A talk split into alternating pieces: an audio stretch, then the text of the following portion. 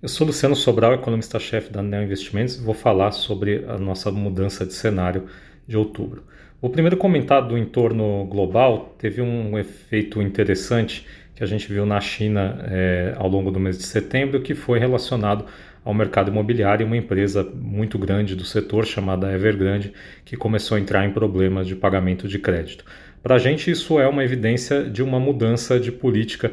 Na China que não é, é, de hoje, ela já tinha sido sinalizada várias vezes no passado em, em, documentos do partido, mas que ela implica em uma postura bem diferente do que a gente se acostumou a ver nos últimos anos quanto a investimento, sobretudo investimento público em construção infraestrutura. Aparentemente, a China de fato quer mudar a característica do crescimento, passar para um crescimento de maior qualidade em ativos que de fato têm alguma possibilidade de dar retorno econômico e, por consequência, parece ter deixado é, de salvar automaticamente empresas do setor imobiliário e também de fazer a conta de crescimento chegar via investimentos em infraestrutura. Se for isso é, a verdade, isso deve implicar que a China vai passar a consumir menos aço, ou pelo menos o crescimento de consumo de aço na China vai diminuir, e isso seria negativo para empresas que exportam minério de ferro, como as do Brasil, que tem um peso relevante é, na pauta de exportação.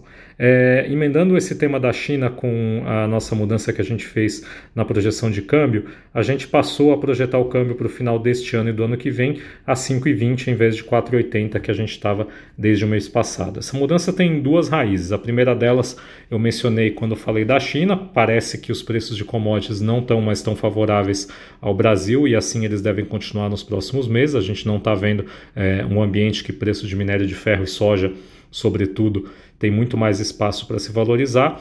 Com isso, os termos de troca devem ficar piores para o Brasil e isso costuma ser um driver importante para o câmbio. O real estava bem atrasado com relação à melhora dos termos de troca que a gente viu no primeiro semestre. Agora parece é, que esse encontro entre a taxa de câmbio e os termos de troca vai se dar com os termos de troca caindo e não mais com o câmbio se apreciando.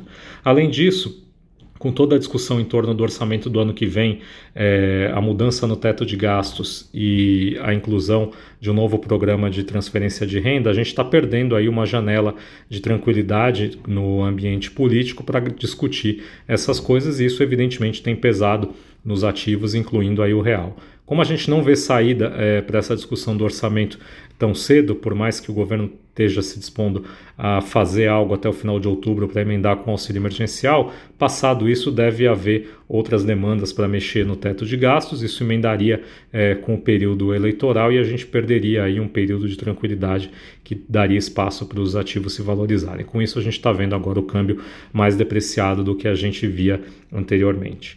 É, por fim, tratando de inflação e juros, é, nos últimos meses a dinâmica da inflação deste ano tem se repetido, a inflação tem surpreendido para cima é, com pressões de, de vários lados, e isso tem feito com que o Banco Central tenha que ser é, progressivamente mais agressivo. Na última reunião, eles subiram os juros em um ponto percentual, sinalizaram mais altas desse tamanho na frente e deram a entender que eles só parariam de subir os juros no ano que vem. É, no nosso entendimento, o que tem levado principalmente a essas é, revisões de postura do Banco Central é a inflação de curto prazo. Então, se a inflação de curto prazo tiver algum alívio, a gente veria o Banco Central tendo chance é, de parar com esse processo de aperto de juros que já foi longe o bastante. O juro a 9% já volta a ser o juro real mais alto do mundo. É, a gente já vê o cenário de inflação se desacelerando, sobretudo a partir do final de 22, 23, por conta desses juros. E se a gente olhar para a dinâmica de inflação de curto prazo, a gente tem alguns sinais, sobretudo nos preços de commodities e alguns preços de atacado, de que o pico da inflação em 12 meses pode estar tá, é, acontecendo por agora. Então, uma vez é, passados esses sustos com a inflação, o Banco Central teria mais condições de retomar o controle desse processo de alta de juros. Olhando para frente, ele vê um cenário de inflação em queda, de atividade não tão forte ano que vem, ele poderia parar aí perto de 9%, que é menos do que a curva de juros precifica. Essas foram as principais mudanças é, no nosso cenário. A gente fica, como sempre, à disposição para tirar qualquer dúvida.